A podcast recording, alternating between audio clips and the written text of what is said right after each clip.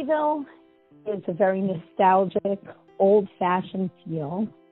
This is Eileen Tisnar. She's the president of the Greater Sayville Chamber of Commerce. People specifically move out here because we have museums, we have our own winery, uh, we have old fashioned stores, we have new stores, we have boutiques. It's it's a well known place. It's a well it used to be called which I we still feel it is, the the friendliest town in the nation. Huh. Is that like the official motto or something? Yes, yes, it was dubbed that um, about, I believe it was 25 or 26 years ago. It was dubbed the friendliest town in the nation. That was by California State University at Fresno in 1994, according to a Newsday article. Very old fashioned, old time clock. Um, just a, always hustling and bustling. People always on Main Street. We always have events going on. Um, there isn't a given time that you're on Main Street that there isn't somebody there.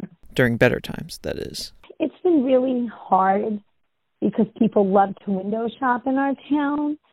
Um, and, and they go in and out of the stores, and being that a lot of them are closed, it's it's been really hard. Um, and the ones that are open have had such strict regulations, of course. Um, so following those strict regulations like curbside pickup or uh, only, you know, a couple of people allowed in with masks at a time or it's taken the friendliest town and it's been so hard for all of us.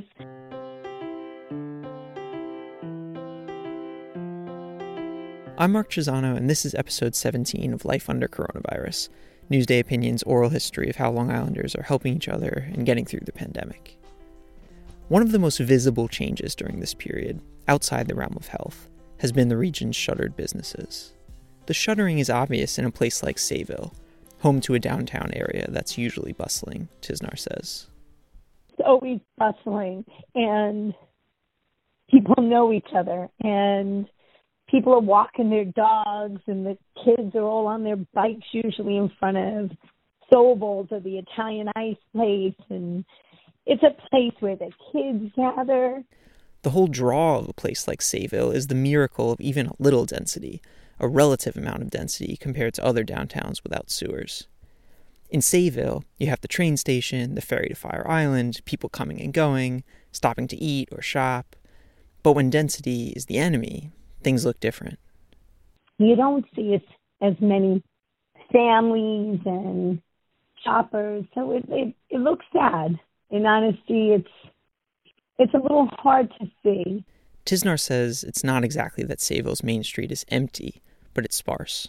It's definitely sparse. When it was nice out the other day, you saw some couples walking and some more joggers, you know, but all masked. So Right. They weren't they weren't really talking with each other and the few that were talking with each other to other couples, it was very bizarre for me to see them so far apart. That distance struck Tisnar as strange. So they were far apart. They were kind of shouting behind their masks to each other. Um, so it just looked very strange. It just looked very. You wouldn't expect that usually on on a sunny, beautiful day or in in on Main Street. It just it um it's just not the Main Street I've known for almost 30 years, you know, and it's um it's hard to watch as a president um because I just want all my businesses back. Businesses are doing what they can to make do for now, from curbside pickup to virtual tours of their stores. So we started selling a lot online, on Facebook, on Venmo, thank God we have these things now.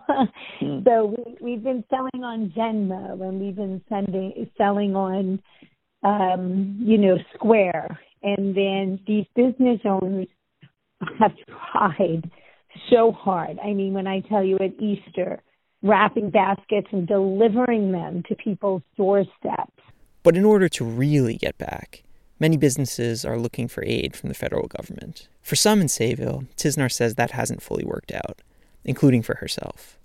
She runs an educational advocacy firm that's temporarily closed.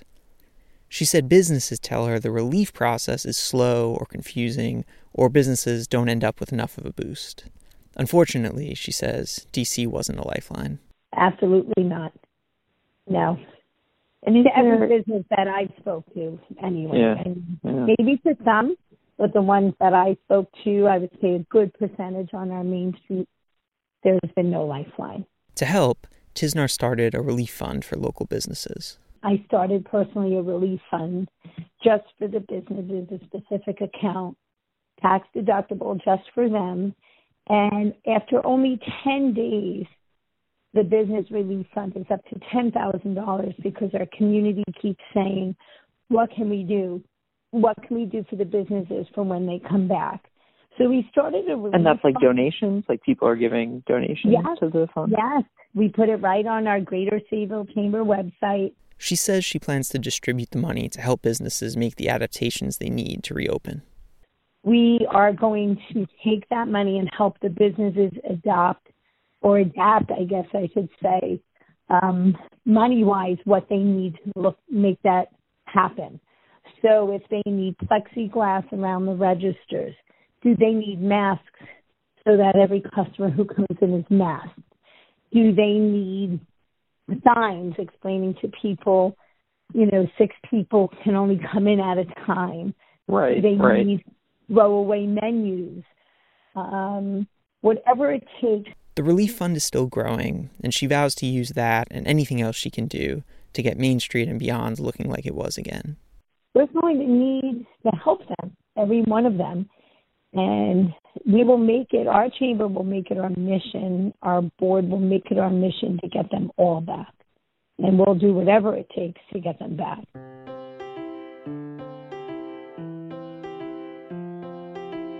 Thanks for listening to Life Under Coronavirus. If you know of someone we should be covering, or if you want to share your own experience about coronavirus in New York, leave us a voicemail with your name and phone number at 631 213 1543. That's 631 213 1543. We may use your message as the basis for a future episode. Once again, I'm Mark Chiusano from Newsday Opinion. Amanda Fiscina is our producer. Stay healthy. See you next time.